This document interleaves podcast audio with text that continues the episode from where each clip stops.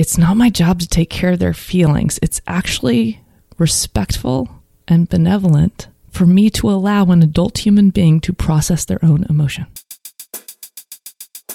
Welcome to Therapist Uncensored. Building on decades of professional experience, this podcast tackles neurobiology, modern attachment, and more in an honest way that's helpful in healing humans. Your session begins now with Dr. Ann Kelly and Sue Marriott.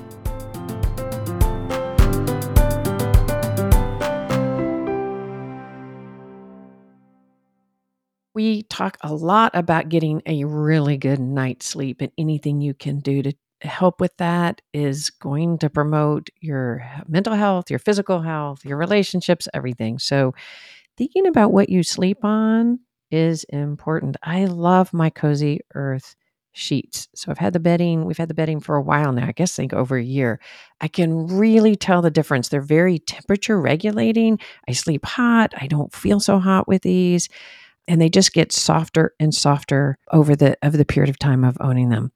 So give it a try. They are made from naturally sourced premium viscose from highly sustainable bamboo. So, like I mentioned, it's naturally temperature regulating, breathable, soft. You can try them for 100 days. Sleep on them every night, wash them. If you don't love them, return them for a 100% refund. And what I love about Cozy Earth, they don't just have sheets, they also have ultra soft loungewear, pants, tees, pajamas, even joggers, pullovers, hoodies. They have everything for everybody's body type. And all of that is made of really comfortable, comfortable fabric. You're going to love it. If you've never tried Cozy Earth, the good news, you can save up to 35% off Cozy Earth right now. To hurry, this offer doesn't last. Go to cozyearth.com and enter our promo code TU at checkout for up to 35% off your first order. So that's cozyearth.com, promo code TU. Cozyearth.com. Give it a try. Howdy, this is Jack Anderson, Sue and Ann's audio editor. It's pretty exciting around here now that their book is available for pre order at securerelatingbook.com. And if you haven't heard about the upcoming conference, you'll be interested to know that you can now reserve your seat and learn from Ann and Sue directly in person. Modern Attachment Bridging the Science to Real Life is an advanced clinical conference that will refresh your ideas about what attachment really means, teach you how to use important findings from relational neuroscience, and will also address systems, culture, and context that impact national security. Find out more at tu.com slash conference. We recommend signing up early to make sure you get a seat. That said, in preparation for an upcoming second interview with Juliane Shore, we're re-releasing this popular and practical episode, How Good Boundaries Actually Bring Us Closer, to get you all caught up. Enjoy! We are super excited to have Jules here in the studio with us. Her name is Juliane Taylor Shore and she has been in private practice for 10 years. She founded IPNB Psychotherapy of Austin. That is a postgraduate training center for therapists, and it's an affordable counseling program in the community.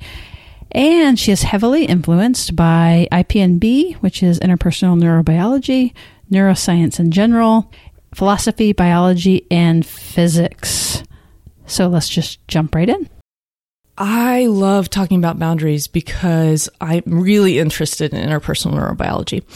And I think good boundaries actually bring us closer to the people we care about.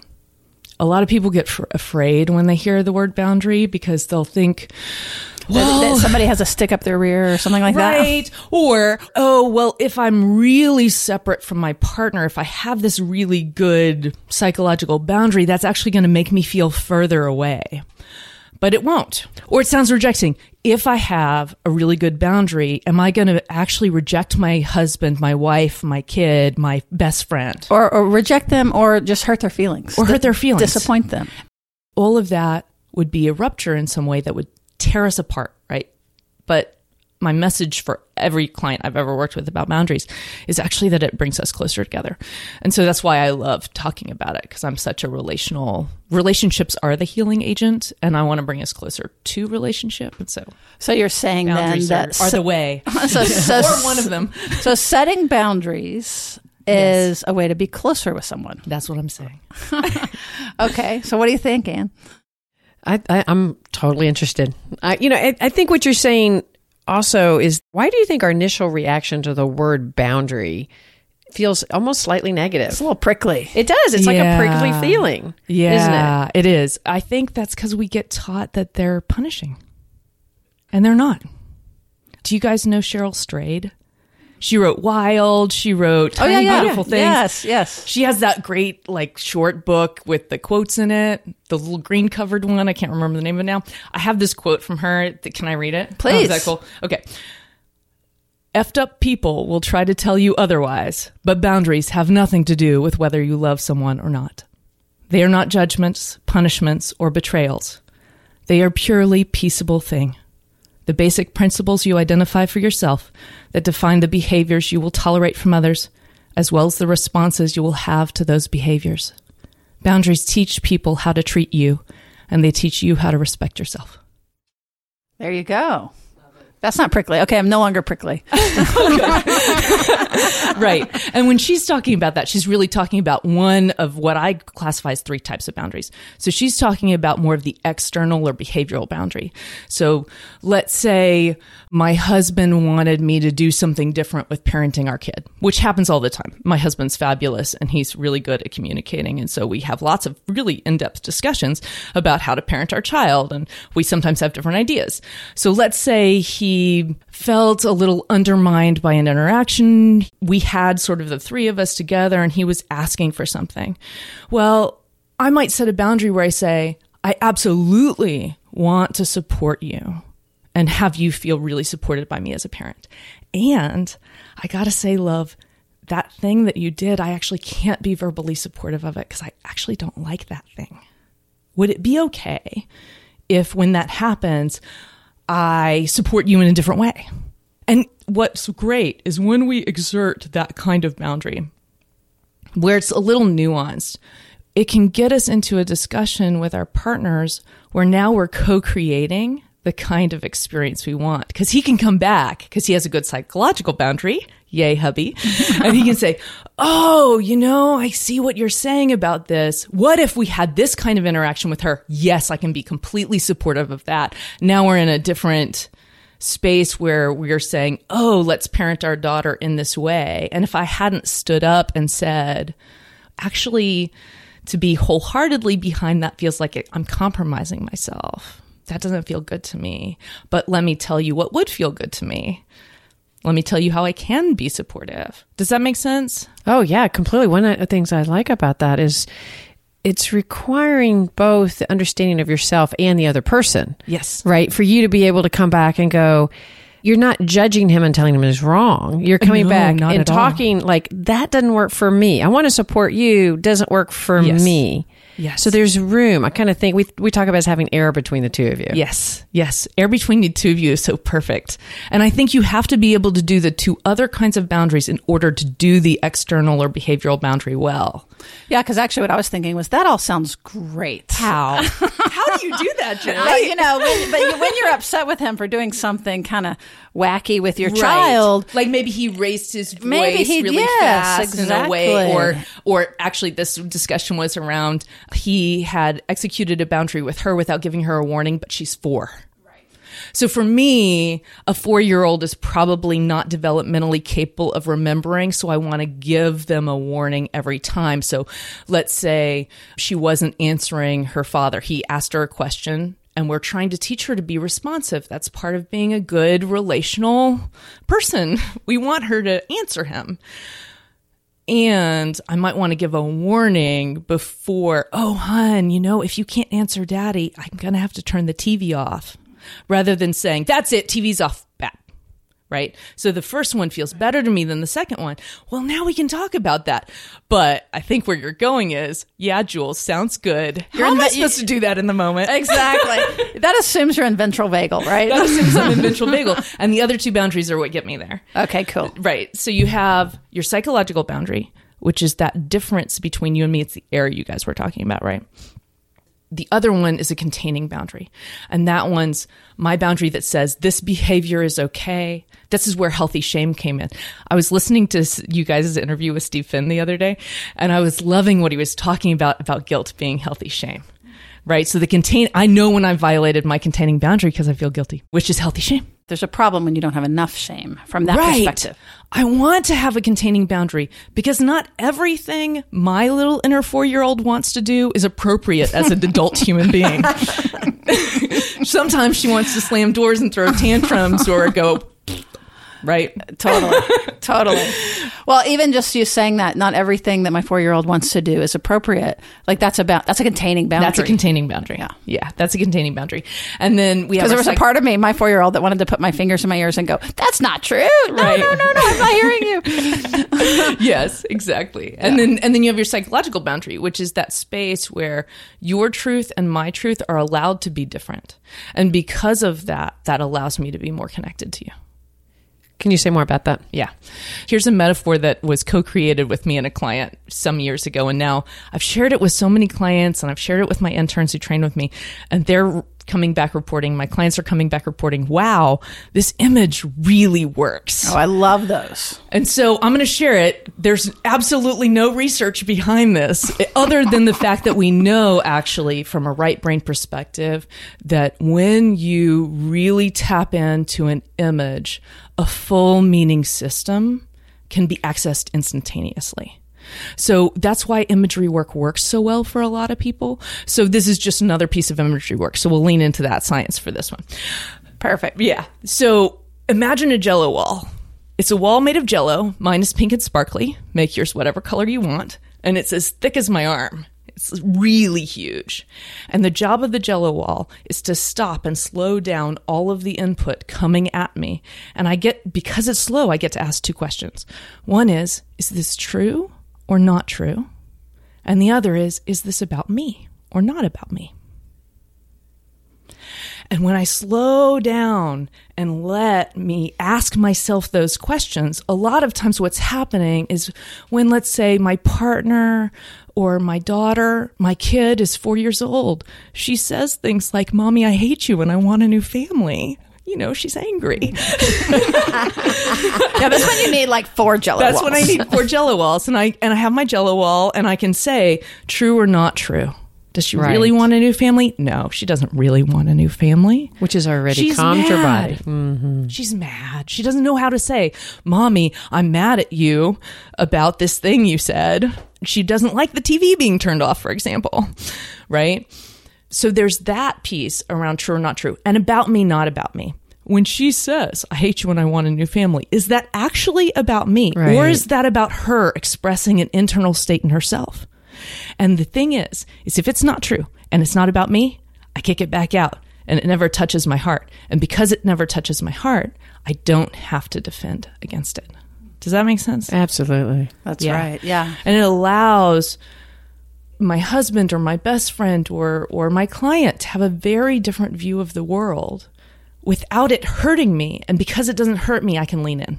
No, I totally get it. That if you have a good, solid, strong boundary that's out there enough that, that actually keeps you safe, then you can keep your heart open inside Mm-hmm. That's that right. boundary.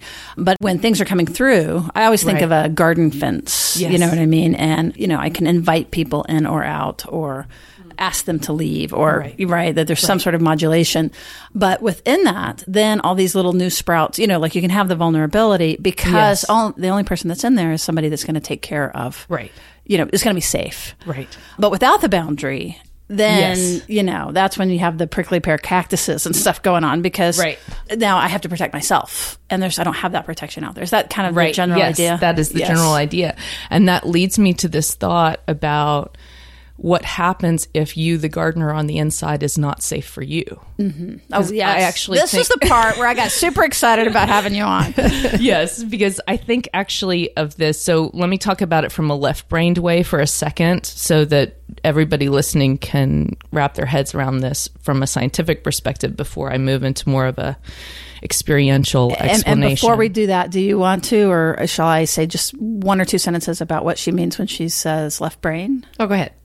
Left brain is the linear, logical, linguistic, typically literal. Yes. Um, and one of the things to think about with the left brain is that it's past and future focused. So it's actually not centered in the here it's not and in the moment. It's worried about what happened to me before and what's about to happen to me next. It's Is very another pre- it's very predicting. it's super predicting. it's an anticipatory. Yeah. And left brain loves logic because left brain loves words that start with the letter L. and so, and It's so- the Excel spreadsheet. so the logical version is we're kind of built like a computer, or rather, we built a computer kind of like us, which is a parallel processing system. And that's how I can breathe and my heart can beat and I can still have this conversation with you guys. So I have lots and lots of neural networks constantly active. And sometimes they're in communication with each other and sometimes they're not. That's the left brain explanation. The right brain explanation, and by right brain we mean That's the jazz music. It's wordless. It's our autobiographical self. Or yes, abstract. You're it can gonna do find the- both and The, emotional, it's here and now. here and now. Mm-hmm. so that brain It's where the self is located. Exactly. The sense of the self is absolutely right dominant. And so when we're in that more right brain mode, the right brain doesn't like this whole logical version of it. And it kind of experiences the world in more of a metaphorical way. And so it doesn't think of us, us having neural networks, it thinks of us as having inner people. Hmm. Or inner like characters. Mm-hmm. Some some of my clients, and this is true for me as well. Not all my parts are people. Some of my parts are like octopi and things, but it's usually got a lot of imagery in it. It's usually got a sense of its own voice, a sense of its own character. So I think about using the containing boundary and the psychological boundary, that jello wall between myself, my true self, and my inner parts as well. So sometimes I'll hear a voice that says, Jules, you're stupid. Why on earth is anybody inviting you on a podcast? And I listen to that inner voice and I think, true or not true? About me, not about me. And the truth is, no, that's not true. And it's about protecting some little vulnerable part that's afraid of sounding dumb or being embarrassed and all the different moments of embarrassment I've ever had in my life and afraid of reigniting those. And so it's not really about who I am now.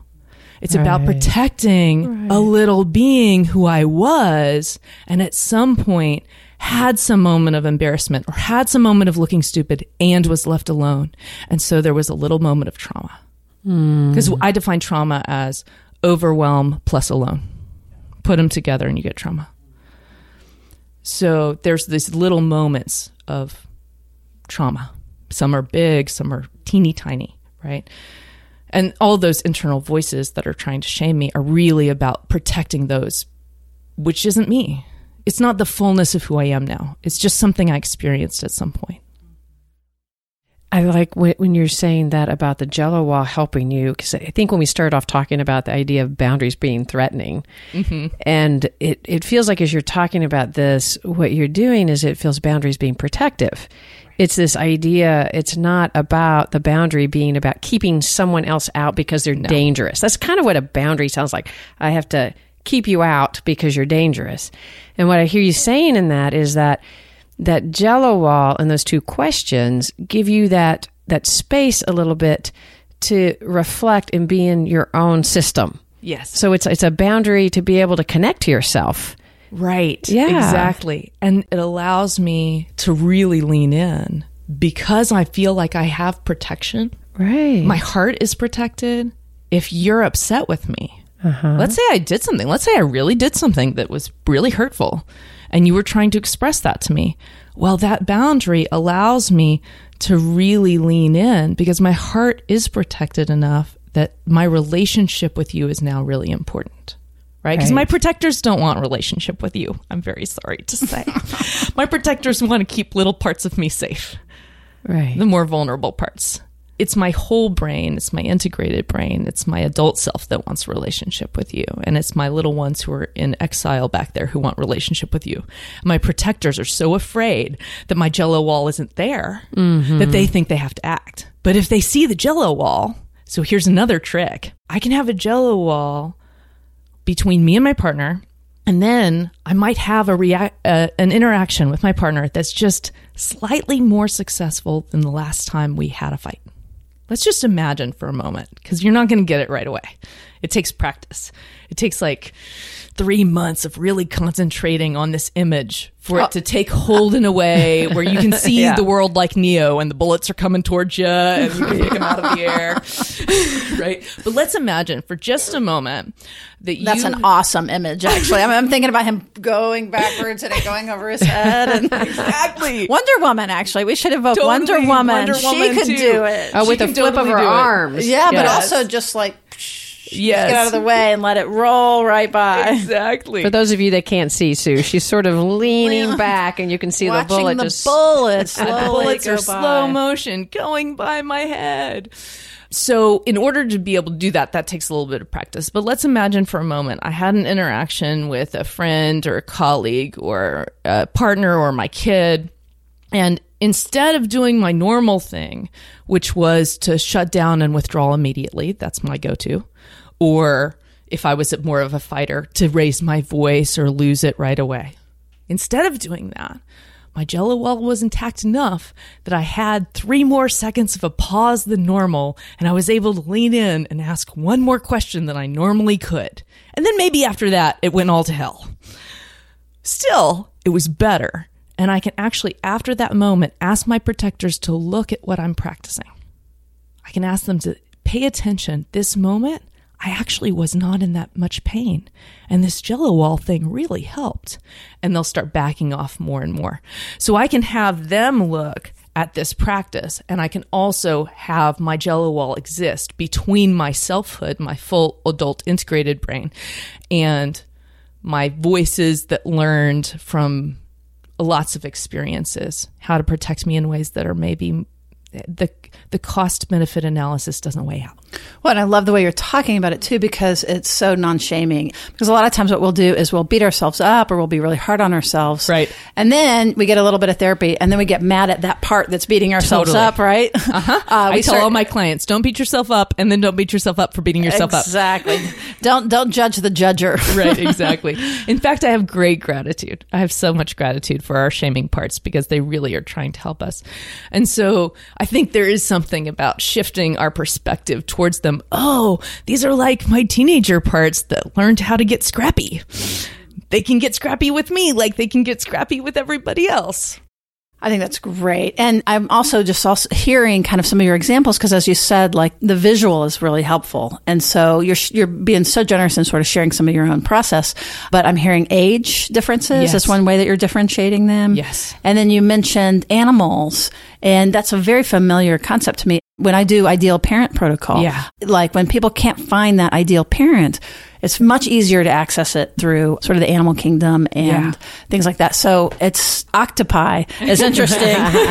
we want to hold them and we want to teach those internal parts how to have a containing boundary. So our younger, more hurt parts are more likely to flood, and our protector parts are more likely to shut you down or shut me down.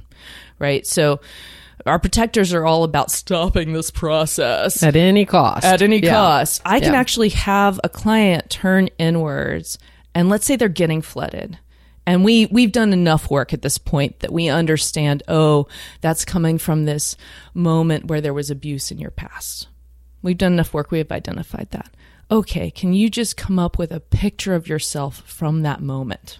Even if you can't remember it, a photograph. Like a visual image. a visual image. and then to turn mm-hmm. inside and see if you can place that visual image of yourself somewhere in your body and then place a hand on that part of your body and just say i see you. Honey honey hold on. Just breathe for a second. And i'm going to offer her my little inner child the skills just like i would offer my 4-year-old girl. I'm just going to touch her you know with kids me explaining why Right. it doesn't The it's- left to it's- left no, is it's not not logical to lose your crap right now. hon. that doesn't work, right? But if I can instead, I hold my daughter. I have skin to skin contact with her. I hug her. I say, "It's gonna be okay. It's not gonna last forever. It's all right. Just breathe all your air out. Don't ever worry about the in breath, people. Breathe the air out. right? So when we do that, and I have this moment of touching into her and just saying, I see you, hun. It's okay. Just breathe. I'm teaching my inner parts to have a containing boundary, just like I would teach my four year old self. And I don't have a teenager yet because my daughter's so young. You guys Yeah. can talk more about how to do containing boundaries with teenagers. But teaching my more protective parts to have containing boundaries is much more like talking to a teenage self. Did you notice, Ann, how she would flip in and out between talking to yourself and your Yes. young selves? Yes. and your daughter. And Yes. I, and I find that when people, sometimes it's very hard to access the kindness Towards me. towards themselves, right? Mm-hmm. But boy, if you ask them about their child, it, they can feel it right away. Yeah. And I have clients who can't do that because they don't have kids or they're not in close relationships like that, but they can do it with an animal or they can do it with a plant that they're growing in their house. Right. What's something that evokes that part of you? And, that, Yeah. and so that holding that part and what I, for the listeners, she's putting her hand physically on the heart and you can see that.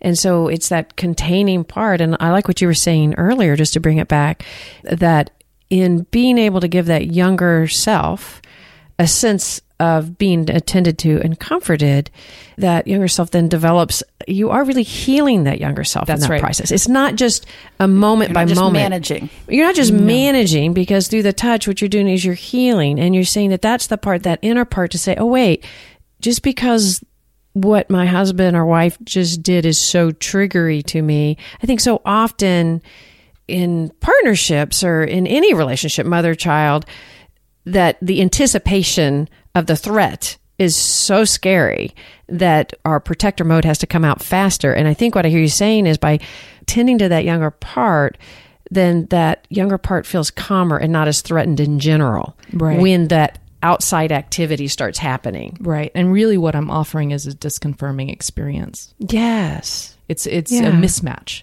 between what that part of me experienced. Because one of the things, the reason they're so overwhelmed is because they were alone. Mm-hmm. Right.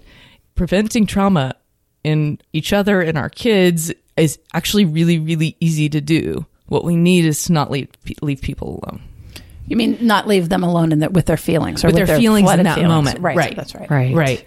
So it's true no matter what kind of trauma you're talking about. But if you have a moment of connection immediately after something was overwhelming, your body will begin to make a coherent narrative of it. And because of that, it won't get stored in only implicit memory. It'll get stored in explicit memory as well. And now it just becomes a part of my whole story and not something that's going to pop up and overwhelm me. Yeah, not a fragmented piece. Right. So our brains, our right prefrontal cortex, uh, for those of you who don't know, is actually one of the weightier parts of our brain. So it's actually way bigger on the right side than it is on the left side.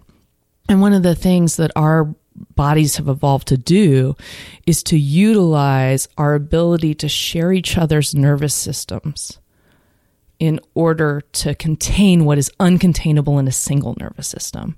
And that right prefrontal cortex is all the neuron juice that's needed to do that very big job, is to mm-hmm. feel the edge between you and me and the connection between you and me at the same time. I think that point you're making is so essential to what we're talking about. So I, I kind of want to talk about, kind of slow it down just a little Sure. bit for- so that people can take a little time to absorb that. Yeah. Because what I hear you talking about is that the individual nervous system isn't meant to survive No, alone. no, no, no. we And can't. We can. And we when, are vulnerable little bodies. and when we feel alone, especially in an intense traumatic moment, that that in and of itself, the the aloneness is what's a threat. It's not just the trauma, but the aloneness, because our body says that's not safe. Right. In group, we actually think we can handle just about anything. Yes. but on our own, we can't. We can't. So we we need each other's system. That's we right. need a co-regulatory system. Right. And so what I hear you saying, which is really beautiful, is that you can be also your own co-regulatory system. That's right. Yeah. yeah. by putting so in our grown up brains, once I mm-hmm. have that whole prefrontal cortex totally developed, then I now have a relational system inside myself where I don't have to feel alone, even in moments when technically there's nobody around.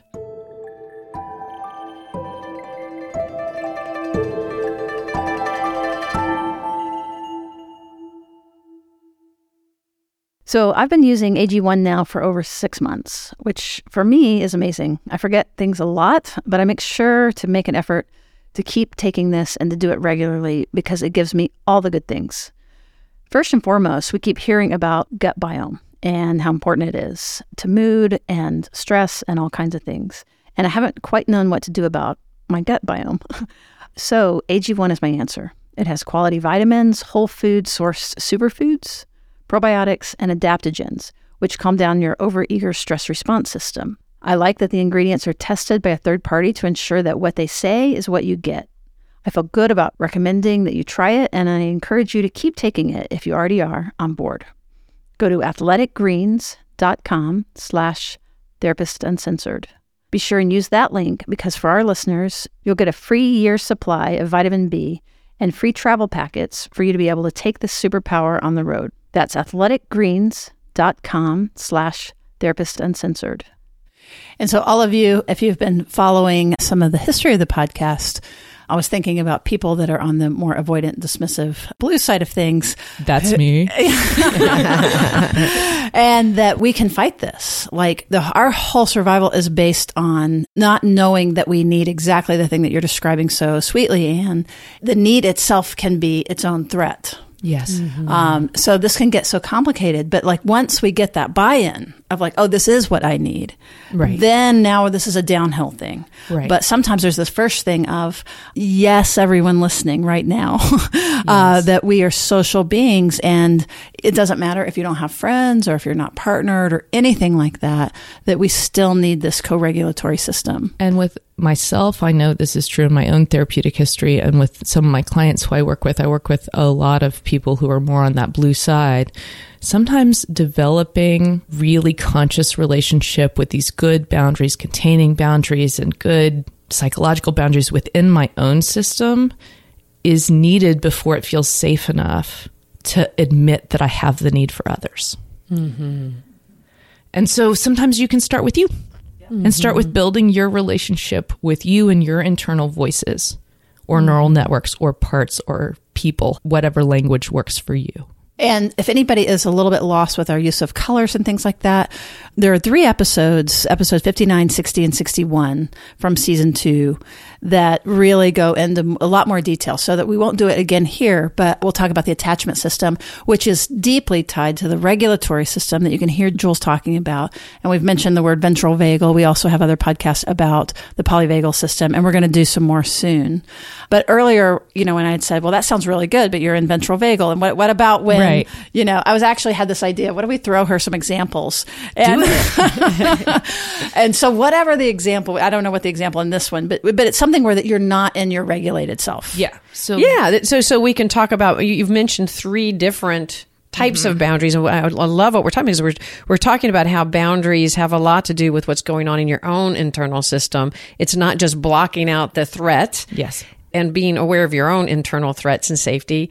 And then we're talking about in relationships. How do you have boundaries? Mm-hmm. Like you said, the external boundaries, the psychological, the containing. So I mm-hmm. let's let's throw some examples out of her. And uh, I love it. Pop and talk quiz. about oh, talk about well, and, and we'll have you narrate through what happens. Yes, right.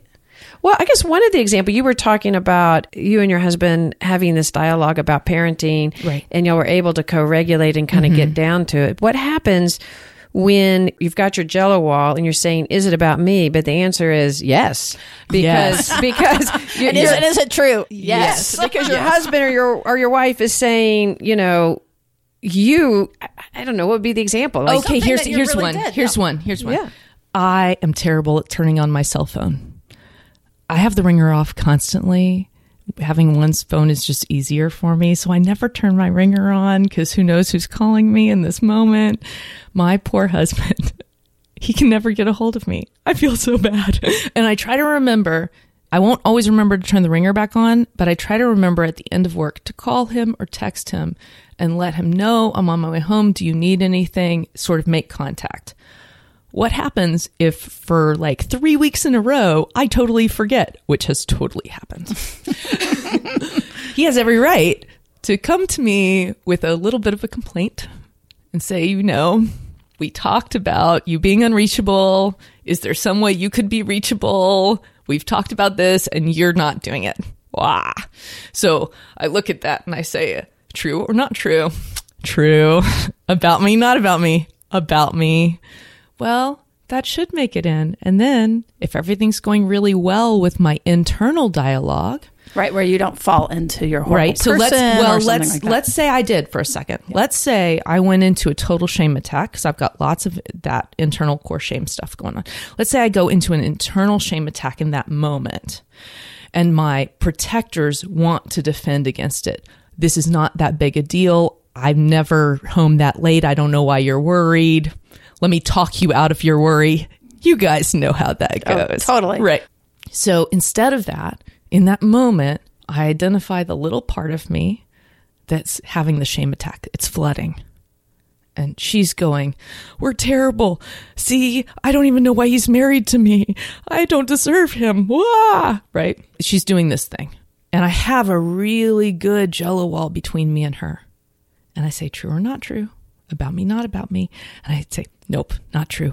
Not about me. But it is about this internal sense that it's really hard for her to remember that when we do something that's wrong, it doesn't mean I am wrong. It's really hard for like, her to he's remember. He's upset with you, and you can see his He's upset. activation. Totally. And, he has every right to be. Mm-hmm. And she's sitting there and she can't remember the difference between I am bad and I did bad.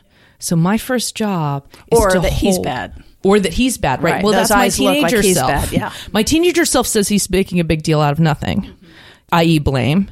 And my internal little part is saying, ah, right? So now I need to contain both of them. Yeah. So I loved you guys did a segment not that long ago, I think, on pausing in order to do emotional regulation. First, stop and do the opposite. What you guys are talking about is containing your protectors. I loved it. I was like, mm-hmm. yay, we're talking about containing protectors. So, first, I have to stop that teenager part from saying, you're worried about nothing. Mm-hmm. Don't be ridiculous, mm-hmm. right? All of the judgment. And because I'm a marriage and family therapist, I'm good enough not to say it out loud, but I totally think it and it's not like he can't tell.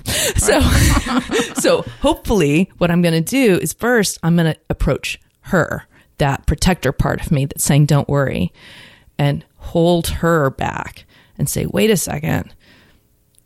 The judgment isn't helpful here, hon. I totally get it. You're f- afraid for this other one, but don't worry, I got this. Then I go to the little one and remind her, "Ah, we didn't learn this early on, but it's true. Being bad, doing bad, different. And so, are you actually doing this? I'm actually doing this in my mind, Right. but because I've practiced so much, now it happens like lightning. In the beginning, it took like five minutes. I had to go, hold on, babe, time out for a sec. Let me go do the thing so that I can approach you in a way that works. But now it's so rapid.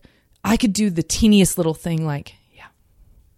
And I just touched my heart and touched her in my mind's eye and just reminded her doing something that's wrong or hurt somebody is not the same as being bad. And I've worked that mantra so many times now that it feels like lightning fast, right? So I, I touch that little part of me. My protector feels safe, can step back. And now I can lean into him and say, you know what? You are totally right. We, you are right to be angry. And I am really sorry. I'm dropping. and- I'm dropping you. I'm dropping you. Yeah. And I will do better.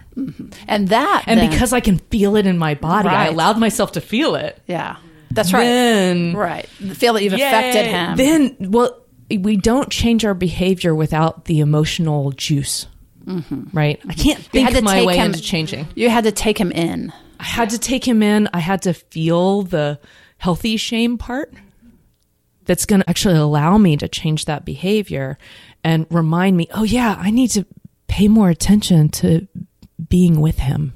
And this need to know where I am is totally fine and normal because there's a part of me that says, why do you need to know where I am? But of course he does. He's my person.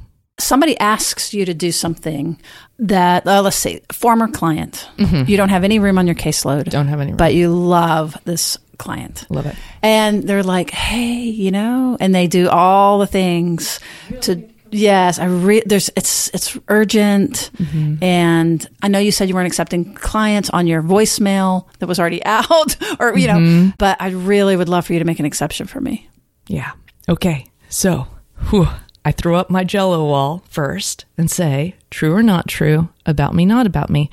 This client has an urgent need, true or not true, Well, I actually don't know. I know that they are They're communicating it to me you. Yeah. that they're urgent, that that's urgent. I don't know if that's true or not. So I'm in an I don't know there. Can you make an exception for me? Uh, no. I have to get some clarity around do I really have any wiggle room here? No. Okay. About me, not about me. This goes back to this idea that boundaries have nothing to do with whether you love someone or not. I know we're not, as therapists, supposed to talk about love, Oh, we talk about it all the but time. I Don't talk worry about, about it all the time. it. just happens. I do. I love my clients. And so let's say I totally love this client. This boundary, I have to remind myself in my mind's eye, oh, this has nothing to do with whether you love someone or not. Right? And then, okay, here's another little one I give to people. I say this mantra to myself because this is so true. It's not my job to take care of their feelings. It's actually respectful and benevolent for me to allow an adult human being to process their own emotion. So we're going to pull that out and put it in big letters on our show it is notes because that's awesome. and benevolent. Right? I don't get to control other people. If I were to cross that boundary, what's actually happening is I'm going to control your feeling. Mm-hmm. Yes. That dance is about me not feeling bad and not feeling guilty by controlling whether you are disappointed in me or not. That's right. That's right. So really, it's I'm- actually it's caretaking It's I'm yourself. actually caretaking little parts of me. Right. So if I can take care of them really well, so now watch, I'm going to turn it inwards and I'm going to go, there's a part of me that loves to be needed, that really wants to say yes. I'm going to take care of her. There's a part of me that doesn't want to do anything wrong ever. I'm going to take care of her. There's a part of me who wants to be able to not have the vulnerability of humanity and have any limits at all. And he's very big and strong, and he doesn't like to say that anything will ever happen that's bad. They all want to say yes to this. So I have to do a really good job of being compassionate and listening, connect first, redirect second with every little internal part in me first. Then I can call this client back and say, I totally hear your urgency. I hear how much you need to come in. I cannot do it. Here are three referrals. High five on that one. That's rough. I love you walking us through the process. And part of what you had to do was you identified the different urges, like uh, impulses to action, and also takes us to this notion of caretaking as really selfish, actually. Actually, caretaking is totally selfish. Yeah. It's all about not caring. trying to control, not caring for other people. Right. But we But managing don't their get to control emotion. other people. That's right. Period. And you know what it makes me think of too is kids and Yeah. how how often we screw them up by doing things like be nice to them. Oh, well I know that you know you didn't want to invite them and that you know that we Yes. instruct actually to not listen to ourselves and to not take care of ourselves. And this is one thing that, again, Adam and I, Adam's my husband's name, have had discussions about, and I get really passionate about when we talk about it because we're raising a little girl. And I think we teach little, And we if- teach little boys doesn't and little want- girls lots of terrible yeah, things. if she doesn't want grandpa to hug her. Right, Even if it hurts grandpa's feelings. Exactly. What if we're saying goodbye to Nana and Grandpa, and in that moment, she doesn't want to hug goodbye? And this happens all the time. And I am a big advocate for saying that's okay. and I'm not going to take care of Nana and Grandpa's feelings because, How and about, a, that's hi- how about a high five? how about a high five? And that doesn't mean we don't say goodbye. Right, that's right. It doesn't mean we're not respectful. I'm not gonna. No, we we are in a family. We're gonna say goodbye. And if hugging doesn't feel good to you right now, what will feel good to say goodbye? Yeah, rather than we really honor the relational connection, which honors both the self and the needs of the other, that both are included. Okay, so wait, another example, Jules. We're giving you examples, and I want to toss another one out your way. So let's let's let's take a, a different direction here. So you know, when your husband approached you with that issue, from your description, mm-hmm. he sounded pretty darn reasonable, pretty calm, cool, collected. He was doing great. But let's just suppose He did. That he's a little red. Let's say he's a little red. Let's say he's red. yeah. So he's a little preoccupied. He's not, by the way. We're both blue. Right, but right, right. Let's imagine he is red. Right. Or he's not even just red, but he's he's upset. No, actually, let's just get away from your relationship. Let's think more abstractly. Oftentimes, when people have been together for years, we've talked about how our brains are just predicting machines so that we're very familiar with what we imagine our spouse or our child are going to do. And that can breed threat really quickly. And we often aren't so calm. Would we all agree? You know, I can guarantee there are listeners out there saying there is no way my partner would come to me so nicely and reasonably. Even with one person stopping to take time to try to even generate the jello mold, that that in itself could feel like some kind of a threat Where have you been? or even in a reasonable, at least reasonable to one person's mind, question like, Where have you been? That can be felt by the other as an inquisition or some implied judgment, which actually says, You let me down constantly. And so we're already feeling our own activation. Yeah, yeah. Let's talk about real life. Yeah. yeah. Yeah, exactly. I know there's people out there. I don't think that's gonna. That's they're gonna respond like that. No, totally, totally. And you're and you're right. So let's let's imagine that they're coming at me hot. Right? This is where the jello wall is the most important thing in the world to have. Because if I have it and he's shouting, You never call, I say true or not true. And I not true, not true right? And is it true I haven't called lately? Yes, that's true. I let that in. Right? So you can do it with this nuanced thing. So he's raising his voice. Is that about me or not about me? It is not about me. I'm going to keep that on the other side of this. I'm not going to let that in as a personal attack. I'm going to let that in as information about what's going on with him. That's not about me, that's about him. Does that make sense? And so I can say things like, I totally get why you're upset. I cannot talk to you while you're yelling. Let's take a pause. Love it. Because what it immediately let does. in that little bit. that's right. Well, I did and- something bad. And it keeps you engaged in this co-regulation process. Right. So he's actually he needs something in that moment from you, even though he's not articulating it well. Right. But you can by you keeping yourself safe enough mm-hmm. and not hoovering in mm-hmm. the fear of Yeah. the eyes or Yeah. the tone of voice or what have you.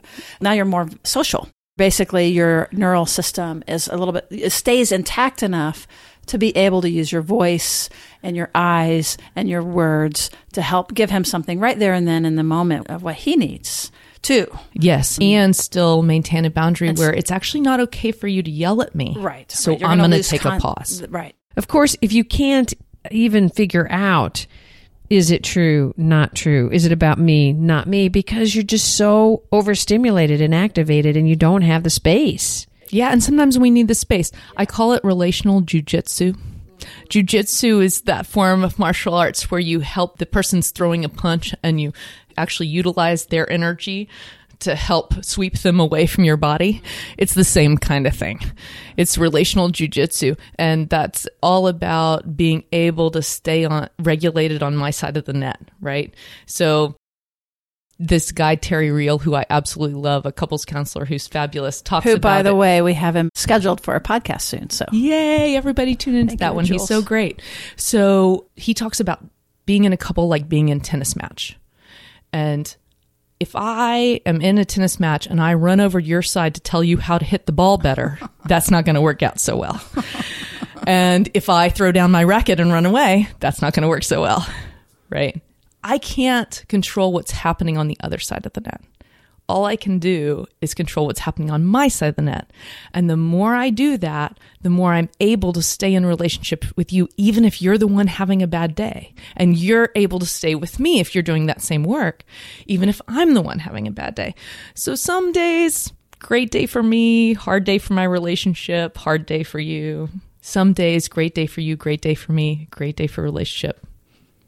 And part of how that works, just is that if I'm looking across the net and I see that I'm like overshooting it and, and hitting the butt net and just screwing up, right? Yes. But I see you super calm and just ready to get the ball if I ever get it across. Totally. then it's going to calm my body down. Yeah. So that whatever's going on that I'm freaking out to begin with, again, that's this neuroception that like I'm going to just naturally uh, begin to Wi-Fi sync with you. Mm-hmm. And so you're it's a very strong position to not be getting mad because I can't get the ball over the net or that I'm tossing it at you too hard or whatever the problem is right.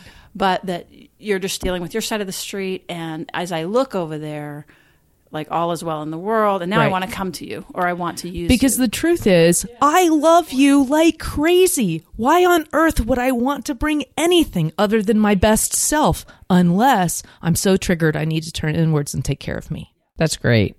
Love it, you guys. You, you, you- everybody's getting some fantastic therapy. And how about we go over one last time? Just just name the three. Sure. Um, you got your that you external boundary. That's the I don't want to talk to you when you're raising your voice at me. Great, External boundary. Or I'd love to see you, but I can't.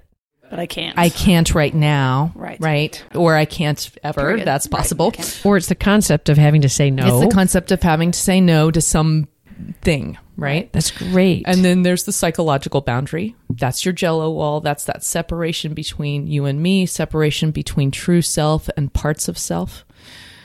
And then you have your containing boundary, and that's the one that stops you from acting out. So if my containing boundary is in place and my partner is yelling at me, I will not allow myself to yell at them. And I can use that containing boundary by teaching my internal parts to be more contained, to stand behind me, to trust my strong adult integrated brain to handle this. That's great. Yeah. Fantastic. We're going to put some of this in the show notes for sure, including the reference for the poem that Jules read. Oh yeah, That'd I'll- be really fun. Yes, for sure. And why don't you tell everybody if they're looking to reach you? Where, Oh where sure. find you? www.ipnbaustin.com. That stands for Interpersonal Neurobiology. And Juliane Taylor Shore is my name. And yeah, there's lots of good info on there. We've got a lot of therapists who work at IPNB Psychotherapy of Austin who are trained in this similar way. And And if you're local, you also do some trainings. You yes, provide I do. I do. So study groups and, and one off trainings and consultation groups. Excellent. Jules, you are such a great resource for us in Austin. You really are. Oh my gosh. we Oh, have thank you guys. just- Oh my gosh, how much fun is this? this is awesome. You did fantastic. And I always get so much every single time that we interview somebody. But I was like, oh, this is, that's why I said, this is such great therapy. it's fantastic. Right. And for those of you that may have some comments about today's episode or something in the past or just some feedback or a request for future, we have a way of giving direct feedback, right, Sue? That's right. If you go to the website, which is therapistsuncensored.com, there's a little floating blue. I did look in. I- We've been calling it all kinds of colors, but it's actually a blue button that you push and you can leave a voicemail and we will be able to hear your voice and even respond sometimes directly to you. And what we will be doing is incorporating some of this feedback on our show in the future. So be sure, and we would love to hear any thoughts, any challenges, your favorite takeaways from the episode today and any more of what you want to hear about, and particularly for season three, like we're looking ahead for season three. So would love to hear your feedback on that. And in the meantime, as far as seeing what we're up to, the biggest thing you can do is go to Facebook and like us. That's pretty active group that we're in. There's a private group too that you can ask to be a part of. And you'll hear about things coming from there. Right. Thank you, Jules. Thanks, guys. And thanks for all of you for joining us.